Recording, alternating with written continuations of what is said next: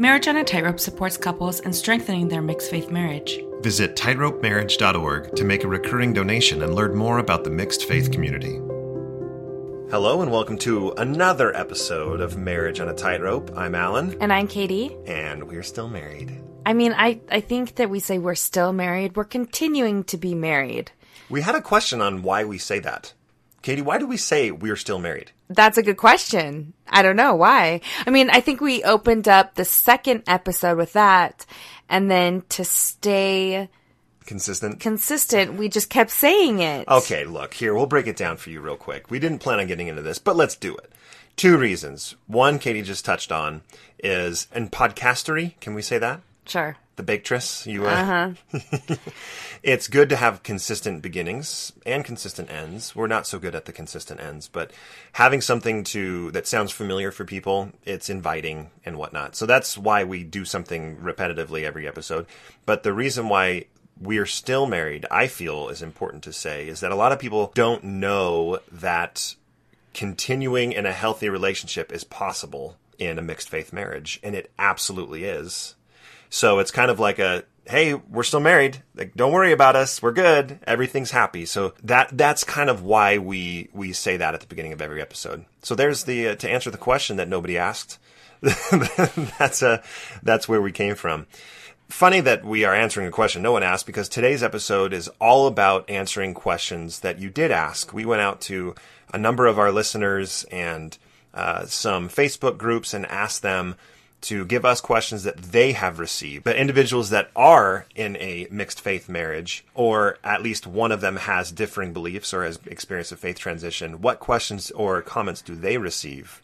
And we've, we're going to go through those today as we received them.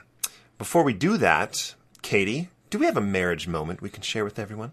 I feel like marriage moment should be something enlightening, but it's never enlightening. No, it's, it's, just, kind of, like, what's up like with a- us? An, an, an update on what's going on with us. Yeah, okay, update on what's going on with us. Here we go. what's happening in an hour and fifteen minutes in In your a life? oh man, in an hour and fifteen minutes countdown, I am going to Disneyland. Wayo. I know. I said I wasn't going to travel. I know. Just I know the listeners are thinking in their head, "Hey, she wasn't going to go anywhere this year." But We are open, even in our hypocrisy. I changed my mind. And did you get some kind of pass that allows for more frequent visits to Disneyland? This is so bad. Yes. I live in. Utah and Allan got me an annual pass to Disneyland. I spoiled her. And so I am taking my daughter on a surprise birthday trip to Disneyland. She knows now.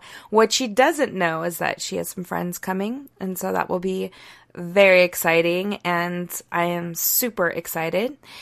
Uh, so we, we, I think we've been feeling like overwhelmed lately, right? This comes at a really good time because sometimes you just need to like get away and turn things off. You do get a lot of questions. We love going out with people. We love getting texts from people and we love talking about it, but sometimes it's just it's very overwhelming. So, Even without going out to dinner or anything with other people, just between the two of us, mm-hmm. it was a couple days ago, we just looked at each other and we said, we just need a break. Yeah, we just need a break. And Allan was in Phoenix for a couple days and then he came home. And then now I'm in California for a couple days and then I literally am home for like 2 days and Allan leaves again to Minnesota. Minnesota. Minnesota. Oh, that was not It's terrible. Yeah, that was good. We're getting off track here. But uh, what I wanted to say was we are taking a break this week. I'm going to go enjoy some some Disney and food and rides and sunshine and going to you know, spend time with the boys. What are you to do? I don't know. I'll probably take them to the Nickelcade, uh, try to wear them out during the day so that I can be alone and enjoy some bachelorhood at night. Wait, what does that entail? Uh, video games and energy drinks. Wait, you forgot baseball. and baseball. Dodgers. I told Kattie the most therapeutic activity that I can give myself is watching the Dodgers while playing my baseball game on my PlayStation 4. It's so wonderful. It's almost like you're in the game. Is that why? A little bit. I'm still living the dream. I'm still I'm 36, so technically I could still make the major leagues. There's still no. a glimmer of there never was a glimmer of no. So we're taking a break. Uh, we're actively choosing not to discuss religious topics together. We just need a little mental break. So we're going to do that for a few days. Yeah, and it'll be nice to get away. So before we start this episode, and we have a lot of questions to get to, we're not going to get to all of them, but I actually don't know what the questions are. Allan just copy and pasted them onto this paper for me, so we'll see how that goes. Might be a lot of editing in this episode. So, Kattie, since our last podcast, when you kind of mentioned in episode nine that you wanted to become a marriage and family therapist and become uh, oh now you're going to stick it to me. Did you get that done yet? Did you are you a professional now? I am I am totally not. Right. So N-O-T, the- friends. We are not professionals here. We are speaking from our experience and we get a lot of questions about different things. And the way that this podcast goes is we are trying to speak to all of those things, but doing it in a very authentic and organic manner.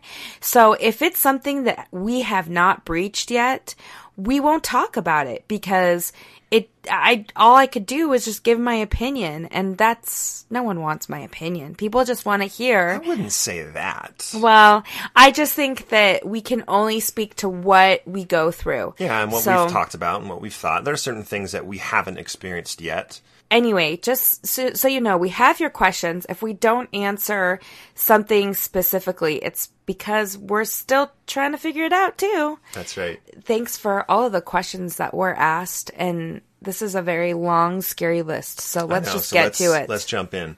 Kattie, I'm going to ask you the first question. Do you still believe in being married? Why would someone write that? Well, I think that that's a legit. No, I think that's a legitimate concern for some people where when when your belief system that has brought you together now is in question, you can feel like, "Oh my gosh, do they Now remember, I the the context of me asking this question to these groups was what questions have you received? So this these questions are not people asking us okay. these questions. These questions are questions, questions they've received, received, like and okay. and I think where this question is coming from is if you don't believe in the church that brought you together, do you still want to be together? Oh, okay. That makes more sense. Thank you for giving me the context. Of course we do. I think that that question, this podcast is self-evident of of that. And in one of our episodes, maybe it was the love episode, we talk about how we still feel like we were divinely put together, I guess you could yeah. say. I, yeah, we believe in marriage. And while we are divinely, we believe we were divinely put together, we, in that same episode, talked about how we know we love each other. And none of it is tied to a, any belief in a deity or a religion. Not to well, say that those things aren't important, but yeah. how do you know that I love you, Kattie? It's how I treat you, the way I hold you, how I treat the kids, going to work without complaining, those types of things. And the same thing could be said about about me. Mm-hmm. Uh, this change of of beliefs for me has not led to either of us questioning our marriage. No, no. If anything, it's brought us closer together. Okay, Allan. Here's the next question. What are the gifts of your faith crisis and transition to your marriage and to each of your individual lives? The gifts of my faith crisis. Um, I think a lot of that came across in episode, the one where I, I read your letter. Those in the beginning there, I feel like my faith crisis has led me to be, led me to to want to treat others and understand others, understand others' perspectives, and how those perspectives can help me, rather than thinking I just have it all figured out. I've never thought that I've had it all figured out, but this is really coming to the conclusion that some of the things I've felt were so important and so immovable, seeing them moved within me has made me feel like, oh, other people really can teach me a lot about how to live a good and healthy life. So for me, that's that's been that's been a really positive thing in my individual life. So Kattie, how about you? As far as what do you think the the gifts are for our marriage when it comes to what positive have have you seen due to or in the face of this faith crisis? Uh, like I mentioned before, we are closer. We feel like we have a closer bond. More open communication. Okay, yeah, more open communication. I mean, I I think that I have more empathy for you and for others, so um, not as not quite as judgmental as I used to be. Yeah. Yeah. Kind of respecting people's journeys and experiences. I mean, we're talking directly about our marriage, not necessarily like other people. Yeah, we're talking about our marriage. Yeah. How is our marriage improved? So, I mean, I feel like I am less judgmental. I feel like I have more empathy and sympathy. I feel like I we have come closer together. We have more open communication. Those are things those are the things I would list, I guess. Good. I think a lot of that question is going to be answered in other questions as well. So let's move forward. This is an interesting one I would like to ask Kattie. Someone, this is not coming from me, it's coming from someone else, but would you attend my baptism at a different church? Oh. I don't ever see you it's it's hard to answer that. I don't ever see you getting baptized at another church. Yeah, I don't either. I mean, um, I just don't see it happening. Yeah, you know, there, we'll have a guest on the show pretty soon in the next couple of episodes once we can get the schedules aligned where um, it is a mixed faith marriage and they both left the LDS church. One of them does not go to church anymore. The other goes to a different church. Mm-hmm. So that would be a good question for them. Yeah. And I already know the answer is yes in their case, but I'll let them tell that story. Right. Um, yeah, I think based on what I've talked about with with where I'm at, that that really would, isn't an option. That's not something I'm looking at at doing. Are you looking at going to another church? No, um, I'm not. I haven't. I, I I had a work friend invite me to go see him play guitar at the opening of his church. And my nephew, who had just gotten back from a mission, was in town. And so I said, I'm going to go do that. And I'm going to take my two older kids. And Kattie was okay with that. So we went and supported him. And it was a cool experience. They have a bar there, not like alcoholic, but like Italian sodas and, and drinks. And on your first visit, you get an Italian soda. So we all got to drink Italian sodas watching my friend sing about Jesus. It was really fun. yeah. All right, next question. How do you both navigate teaching your children, if you have them, your beliefs? Well, oh, we do have them. We Thank have you. four of them. We do. And how do we navigate teaching them? Because uh, we do have differing beliefs. This is one of those questions where uh, our oldest is 11. He's not terribly interested in church anyway. so and, and our 10 year old, while maybe is slightly more interested, they're, they're not at the age where they're asking these deep, probing questions. What I think has been a really good step because of my faith transition has been sitting down with my two oldest, especially, and asking them what they learned about in church and how that's going to help them. That has given me an opportunity to sit down with them, and if they uh, bring some kind of lesson up that I feel they should learn, then I'll talk to them about it. And there hasn't been an experience yet, and there won't be because Kattie and I are on the same page on this, where I'm teaching them something that that Kattie doesn't want me to teach them, or that is in opposition to what Kattie believes. What we're trying to instill in them is they can choose for themselves what is important to them and what they want to do in their life spiritually and religiously and it's not our job. It is our job to make sure that they they grow up to to be contributing, well behaved citizens. And uh, what how what would you correct in that statement? I so because I think we are in tr- in charge of our children in every way, especially when they're young. I mean, that's just what happens. We indoctrinate them with Disney, with Dodgers, with um, you know, whatever it is that we're learning at church, we talk about it. So I wouldn't say that we, it's one of those things where we're trying to teach them some independence and we're trying to teach them to make good choices. And we're not going to just sit back and say, okay, whatever you make, whatever choice you make is okay. And because there are consequences with everything Yes. There are always consequences. So we have to teach them both. We have to teach them to make good decisions and also that there are consequences um, with those decisions, good and bad. And hopefully we steer them in the in the right direction. But uh, we also want them to have some of that independence. I think that's what you're speaking to. Yes, you're saying that a lot better than I did. Yeah. The the consequences is a huge, huge thing. Yeah. Because even though, for example, I don't believe drinking coffee is wrong anymore, spiritually, it's not a sin, doesn't mean that it doesn't have consequences. Right? It you- it has consequences. It has consequences. So we got that question of, are you okay with me doing underline? And it was phrased in a way that could go to either person.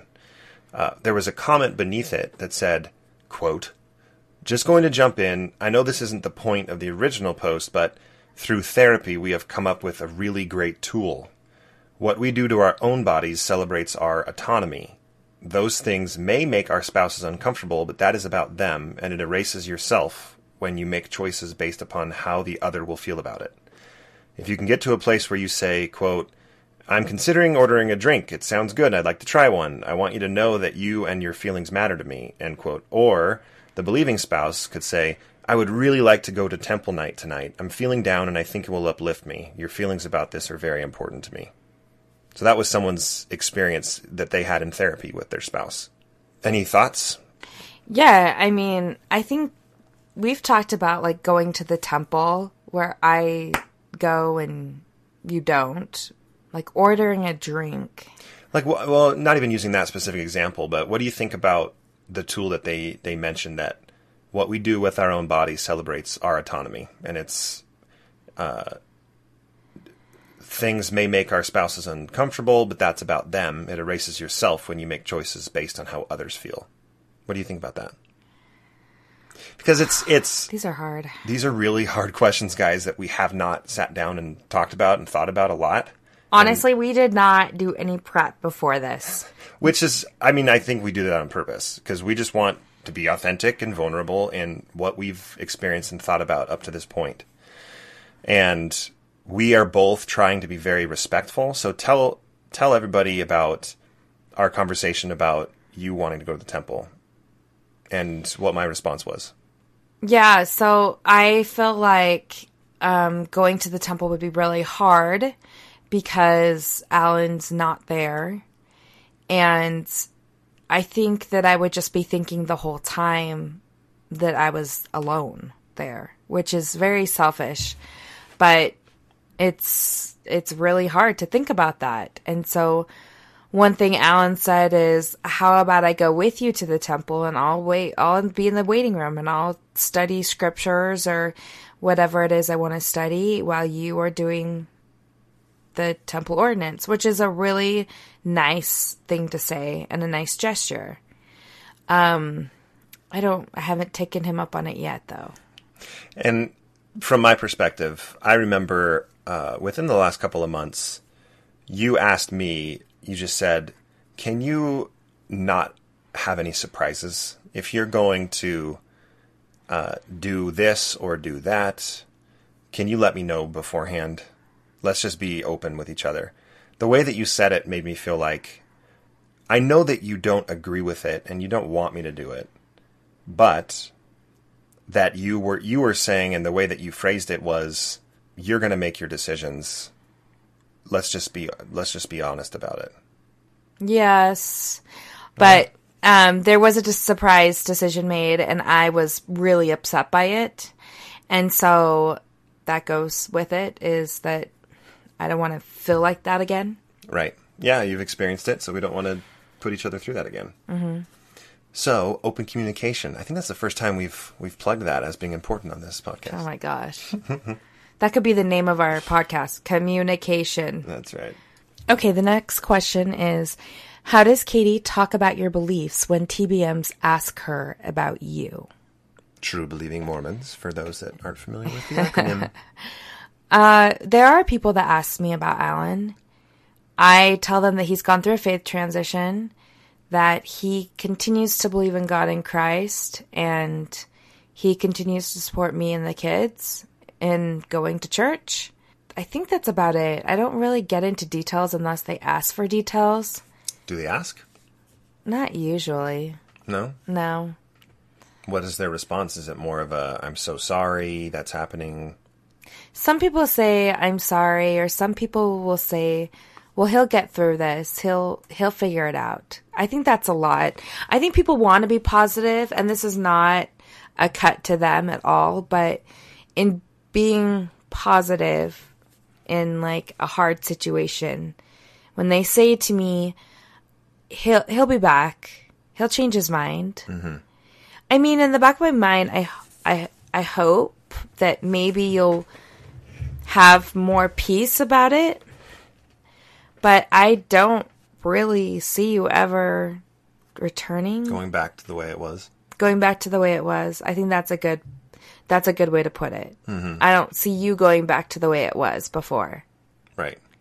Just because you learned that Santa Claus isn't real doesn't mean you stop celebrating Christmas. Oh, I don't know if that's a good example. I'm not saying Santa Claus is God. I'm just saying once you once you don't believe in Santa Claus, you don't you don't go back to believing in Santa Claus. So in my in my experience, that's what I'm hearing you say. Oh, I don't like that example because you're calling TBMs like Santa Claus believers. No, I'm not. I'm just I'm just talking That's about but I'm, belief. I know. I'm just saying that just I, that's what it sounds like is Okay. like TBMs. You believe in Santa Claus, and now that I don't, I don't know. The whole podcast is based on you believe something that I don't anymore. I mean, I'm not.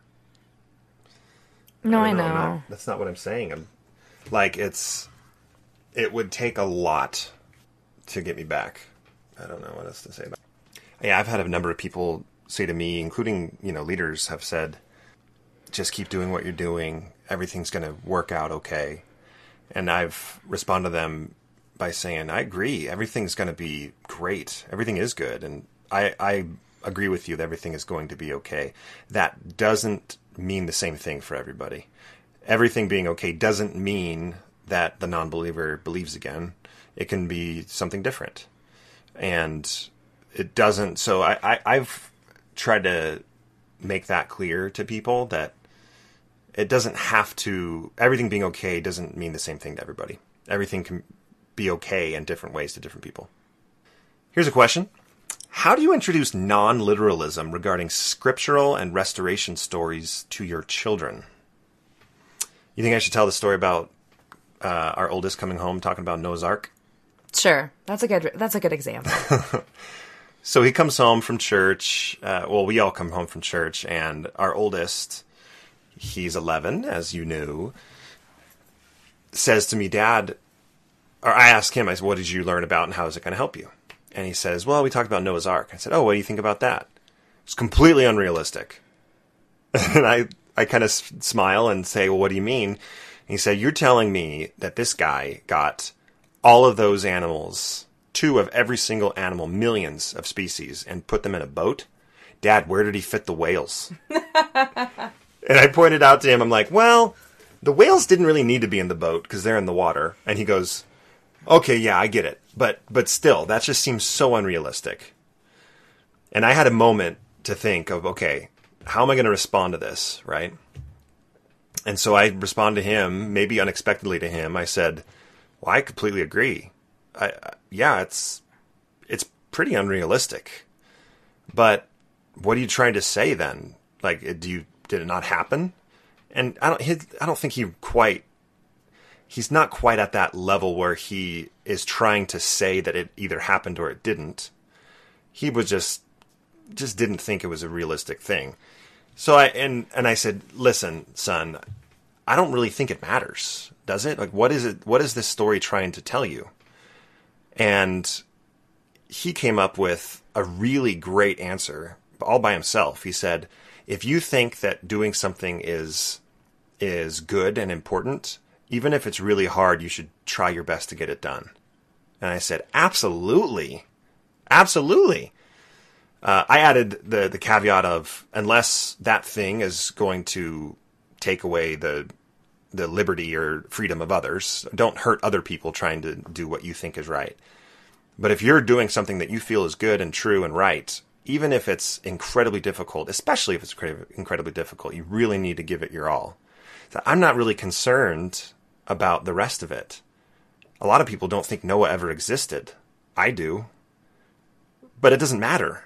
it doesn't matter. The lesson is learned regardless. Yes, and I think that our son is one of those who's going to be he has always just questioned everything. He wants to talk back, he knows everything, he questions everything. I don't do that. That's what he would say if you were here. Always. And and so for him, he really needs that type of interaction where you are explaining things to him.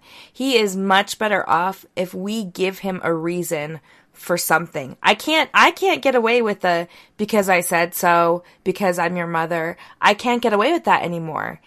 And he is not satisfied with that. Now maybe our 10-year-old is good with that. Our 10-year-old is just so easy, so easygoing. And he'll just say, "Okay, mom." But my oldest will just oh, poke and poke and poke until you have a bruise is what it is. So go by what your kids need. Each kid's going to be different. Each kid will, uh, will need a different level of explanation and that's okay. That's good. But the important thing is is teaching them in the way that they need to be taught for them and how they're going to what they're going to get out of it. And isn't that I mean, for you TBMs out there, isn't that what the church teaches us is, you know, the more, the more important thing is, is what can we get out of this story? How does this apply to me? How is right. this going to make me a better person? That, I mean, that's what we talk about constantly. And we do the same with the kids. Okay, here's the next question. What are the activities and practices you are doing to reinforce and further develop confidence in each other's love and intimacy for each other as your religious and faith belief practices evolve?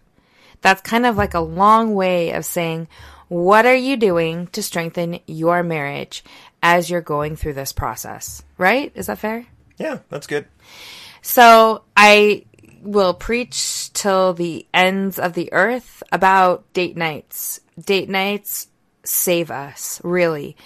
We have to have them every week. That's where we can connect. That's where we can talk. That's where we can do something for ourselves, something fun. Also, we get up in the morning and we've been kind of sporadic about this, and this is weather related as well as trip related. But we will get up in the morning and go walking and talk about the day's events, what's what's coming up, what we're thinking, and Allan is a really emotional person. No, I'm not. You are. And you it. Allan does not hide his feelings well. I don't. It's annoying because I can never hide anything from Kattie. That's right. I'm a little better at it, wouldn't you say? You're a bad liar. I'm a bad liar. I am a bad I liar. will say that you're a bad liar. Well, so one thing is is I can really read Allan's emotions. I address it immediately what's wrong? And then I'll just keep at it. I'll bother him until he tells me to shut up, right? Huh. But I don't ever tell you to shut up. No, in a playful way, right? What we're trying to say is we're perfect at this. we we know that what we're saying is that we failed so many times that we're finally starting to understand yeah. how to do it. Is yeah. it's what it is. Being alone together. The kids know at nighttime we get really snippy with them because we need our hour of Netflix couch time, talk time before we go to bed. We just have to have it. I like to ask the kids, who does daddy love more than anyone in the world? Mom. And then I'll say, hey, everybody look over here. And then I'll, we'll kiss. And they'll go, ew, it's fun. It's fun. It's and fun it's fun to torture, to torture. That's right. But, you know, it's they need to know that that is something that is normal and it's good and it's healthy and that's what they should do with their own relationship. Yeah, we're getting a little smidgely off topic. Yeah, we are. But that's okay because it's a fun it's a fun one. I mean, you think about what is the example that they what which married couple in their lives are they going to have the most experience with? Us. If they when they grow up and are dating, courting and being engaged and then getting married, if they are pulling from what they've experienced and who they've seen and how how am I supposed to treat a woman? How am I just supposed to treat a man? They're going to look at how we treated each other.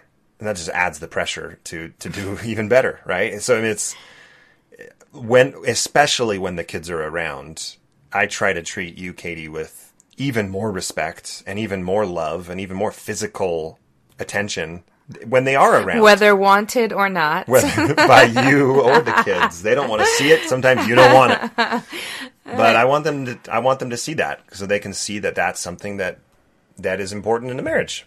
Right. One question says, "What do you do when your child turns eight? So uh, we've talked about this. We we got a couple of years until we have another eight year old, and I'll start with the positive first, right? If our daughter, who is the, going to be eight, uh, turns eight and she wants to be baptized, then great, she can be baptized.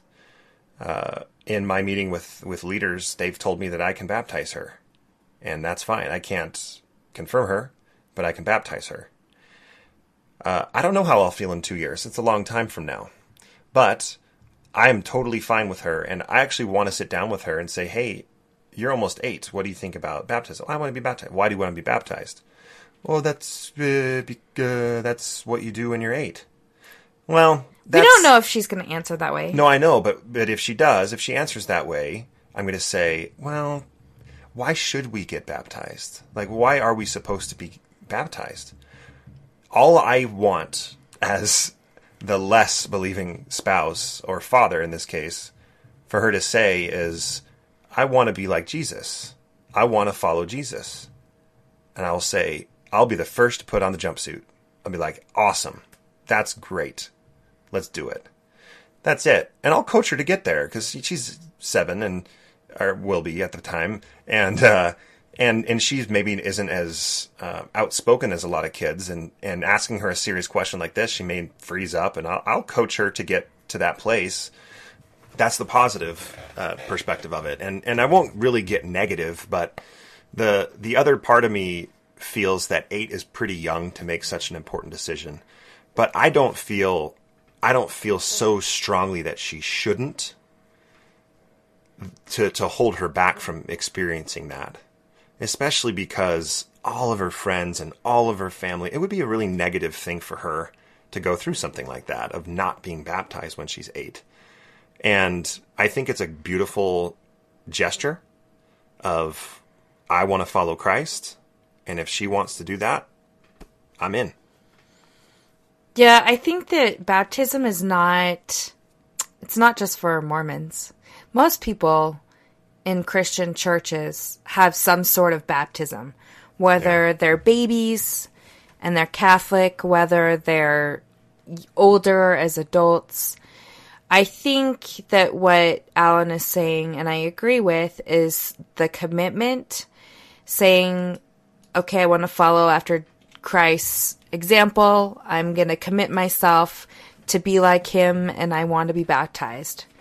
And I think that that that's all a positive thing. I really do. So, of course, I'll be all for her getting baptized, and so will Allan, really. Mm-hmm. I love you. Okay, the next question. We're going to go through these three here. Okay. Because they were all sent by the same person. Okay, so these are three statements and a question that a reader asked, and so I'll go ahead and just read the statement and then we'll address it. I worry that you are trusting yourself too much, that you are not praying as much. I worry you're not the spiritual lead of our home. Our kids see that, that you don't rely on God to answer your questions, and I worry that you won't learn to lean on God. Who have you been reading or listening to that gave you this idea? This is common. I think that people automatically say to me, Oh, well, he's been reading anti stuff. So I just want to be clear about what anti stuff is. When you get information directly from the source, whether it be the LDS essays, wh- whatever it may be that is on LDS.org, Allan, would you say that is anti material? I think by definition, it can't be. It can't be. it's literally published by the church. So when you read historical books about Joseph Smith, Rough Stone Rolling, those types of things, do you think those are anti? No. Have you read information off LDS.org as well as books like Rough Stone Rolling? I have. Have you gone to other sources for have. information? What have you done when you've encountered anti material? I think that it's what turns me off is when someone's motives uh, are clearly driving how they present the information. Does that make sense? Yes. So um, when when somebody, I'm not interested in someone that will is turning a blind eye to the truth, no matter what side of the fence they sit on. There are obviously those that don't agree with the church that try to present things in a way that isn't truthful or honest, and I'm not interested in that. And it's not that hard to identify either. And then on the other side, there's the same. There are people that will defend the church by by lying and not telling the truth about what has actually happened or that what the church has actually admitted happened themselves. I'm not interested in that either. So it doesn't matter for me. I don't really care about the motivations of the author. I just care about where the information's coming from and if it's true or not. Right. And if it's not sourced and backed up, yeah, it's it's you, you, you can't just take people at their word on either side of the fence. Right. And I think that one time you said that you don't like things that are overly flowery. Everything is wonderful. There's nothing wrong. And you don't, on the other side, like things that are hateful. Really. I Yeah. mean, just, I mean, people, a lot of it is opinion based versus source and research based. Yeah. So, and that goes for for both sides. So, it's I think when people ask about anti-material, it's very hurtful number 1 because they can't believe that your source came from the source Right. and as well as well documented, well researched people in the church. And that that can be really harmful one to ask, two uh, to just dismiss it away, saying, "Well, you know, it's it's all that anti stuff." Well, there is some truth to to what people have said, and so I think that you just you have to be careful about that. Yeah, I'm thinking of a few specific instances that are they still hurt when I think about it. Because there are people that I love and respect and they'll bring up, well, the church has never said this. And I say, "No, but they did." And can I show you where? And it's literally on lds.org. And they say, "I'm not going to read that." But wait, hold on. it's the church. Like I'm not trying to tear anything down. I'm trying to to explain to you this this truth. And it's hard. Um, the, this top one I'll I'll point to real quick. I worry that you're trusting yourself too much, that you're not praying as much. I'll just ask you, what have what has your observation of me been over the last 16 months as far as praying goes and leaning on God? I think you've been more engaged now than you ever have been our whole marriage. Yeah, I agree. I mean, before I think that you were going through the motions, just doing what we were taught to do always. yeah. And Did that- and now, that, did that serve us well? I mean, yeah, of I mean, course. going through the motions doesn't have to be necessarily negative. It's not negative. None of it's negative. But when there was a turn or a shift, if you will, Allan, I saw him praying so hard and really just like reaching out and figuring, trying to figure out answers and ask God for help. And I mean, he went to his leaders and asked for help. He read the books that they gave him, the articles they sent him. He's done all of that. So it's hard because when when people say, "Oh well, he just," I mean, they treat it like he he gave up, which is so hard because you when you're in it, you don't see the day to day. I see the day to day right. praying in the morning, praying at night, sharing an article, reading a scripture, teaching our kids, I, and I can see where his heart is at. So it's hard when people come in, just jump in and make a snap judgment and say, well, you didn't do X, Y, or Z. Or the other thing that we get a lot is, well, if he's doing all of these things, he should have figured it out by now. Like he should have gotten his answer. And his answer should have been that the church is true. And while he didn't get that answer and he hasn't felt that yet, it's hard to explain to others because the whole idea is that the revelation will always tell you what you're supposed to do. And it's hard to imagine God telling you to do something that's not what you've been taught. Yeah. Does that make sense? Mm-hmm. So I always tell Allan that my biggest like hope for him is that he in all of this he just finds peace. He just can be at peace with what he has learned, what he knows. So it's not this constant torment within himself. I, I think, thank you for saying that. I think the key to that peace and the torment is a lot of it lies in how others treat people that believe like I do now. It's hard to feel peace when you're sitting in an, a, a second hour Sunday school and everyone disagrees with you and to the point where it you feel like you're attacked. It's that's hard to feel peace in that situation. So I, I really hope and one of the leaders I spoke to echoed that sentiment to me of he I meant a lot to me. He gave me this big hug and I'm probably a foot and a half taller than him. And I gave him this big hug and he said, I really hope that the church becomes a safer place for people like you. Your comments are valuable, they're needed. I really hope you stick with this. And that meant a lot to me. Now you're the one crying. that doesn't happen it's, very often. And and um I just want everyone to know like this isn't easy. it's not easy to to have the walls crumbling down of everything that you ever held holy and sacred. The easiest thing for me to do would be to say everything is always the way that it was and go back to normal. You don't. I mean, to to to say that I don't want that, I don't want the church to be true. That's that is not that is not the right situation. That is not what is happening here. So it's it's it's it's tough. It's tough. I think what Allan is getting at here, and you know, he's doing it in his way, is we just need now more than ever to be compassionate. Compassionate towards how other people feel, what place they're coming from.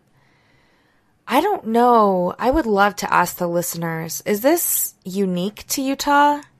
Is this, is it different outside of Utah in other areas where it's not so mainstream? Because we, we live in a like four by four block where that's the ward and we have a lot of really good people with a lot of really good uh, perspectives but i think it can feel very isolating when you're speaking up a perspective that's different and i i i would be really interested to know if any of you have have the chance to speak up where you feel acceptance or love. I think this can vary. I don't think it's just like a Utah thing because I think that there are some wards that do a really good job of yeah. cultivating an open communication with members, with ideas, with feelings. I don't think that it's, and I'm not saying that our, our ward doesn't do that. I just think that it's, it may be a little bit more difficult because of where we live, but I don't know if it's really like that outside. I mean, do we have any listeners in other countries? I would love, I would love to get someone's perspective. Yeah, e- email us what your ward dynamic is, especially those that are the less believing, and if you're still attending. Uh, send us what your experience is because all we know is what we know, and maybe we can if you put it in a way that we can read it the next episode, maybe we can share that. Yeah, and I'll, I'll put the question on Instagram. Also, if you don't follow us, follow us on Marriage on a Tightrope. Again, I do updates, but I'll pose the question on there. Sometimes it's easier just to write a fast response. I would love to know what the dynamic is. Do you feel like you have a place that you can openly share your opinions with everyone else. Last question. Again, we probably only covered a third of the question we received, and we can do a part two of this uh, another time. But what about your family? The question asks. Sealings, eternity, that only happens when you do all the ABCs of what the prophets tell us to do. Uh, do you feel like I'm giving up on us as an eternal family? At first, I that's where my mind went is we're not going to be a celestial family. We're not going to live in the celestial kingdom together. You've ruined everything. I'm not. Jeez, don't hold uh, back. Well, I like if I'm being honest, that's what I thought at at first. I would say last summer when we were going through all of this. I have changed my mind about a few things. I think that we just don't understand. We just don't understand what's in store for us after this life. I think that God will absolutely let us live together. I don't think that I I just don't believe that he wouldn't let us live with our families. And I I don't know how the whole degrees of glory work. Um, but I also know that he's not going to send us somewhere where we don't feel comfortable being.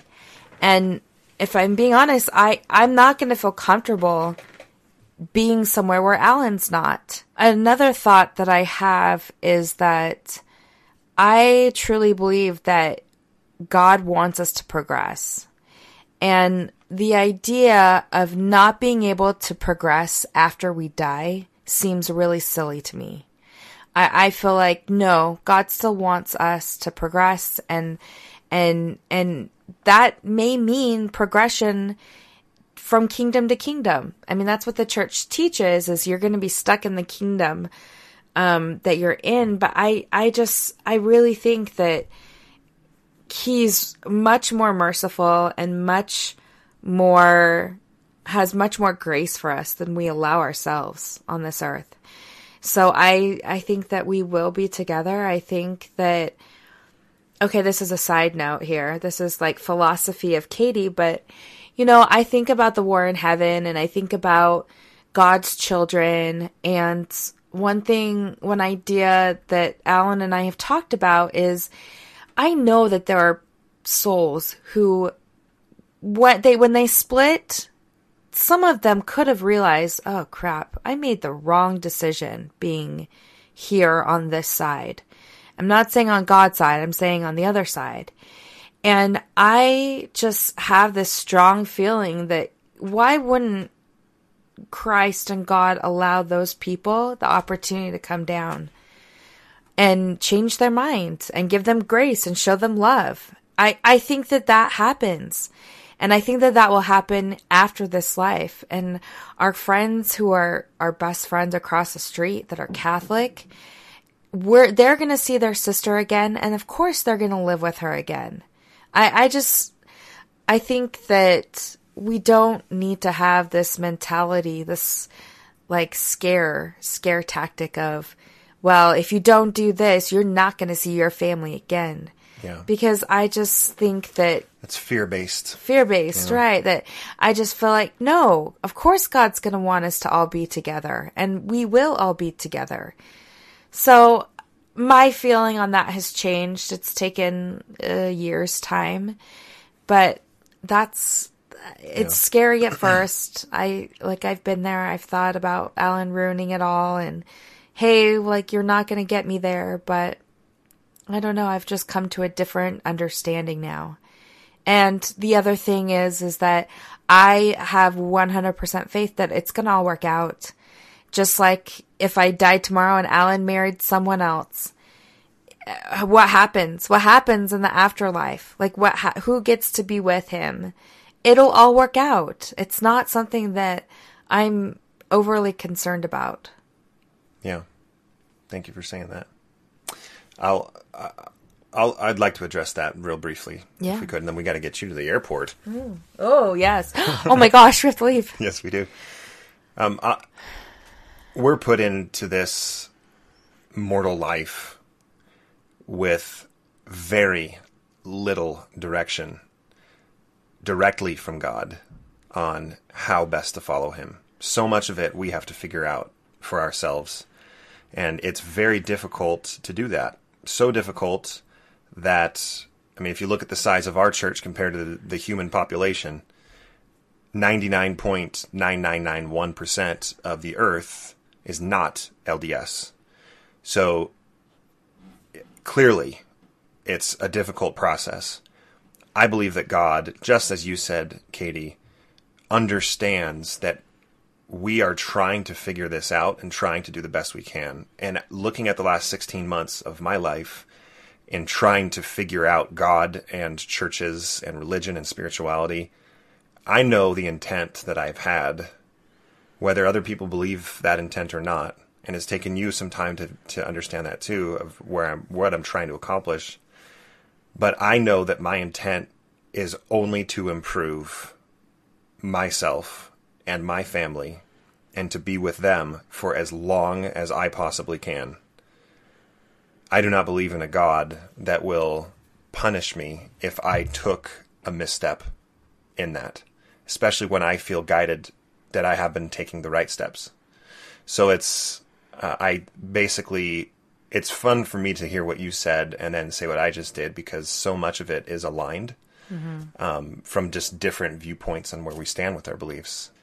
That's all the time that we had this week on Marriage on a Tightrope. We will be back with you again very shortly. We hope that you enjoyed listening. Please reach out to us, marriage on a tightrope at gmail.com to send us an email or post on this episode thread on marriageonatightrope.org or mormondiscussions.org. Again, we are on Again, we are on Instagram at Marriage on a Tightrope. You can follow us there and add any comments if you would like to talk to us. Why would anyone want to do that? I don't know, but this is the end of the program, and I'm not going to say have a good day. So thanks for putting that in last time. Awkward! I like making you look silly. Yeah, that was pretty silly. so thanks for listening.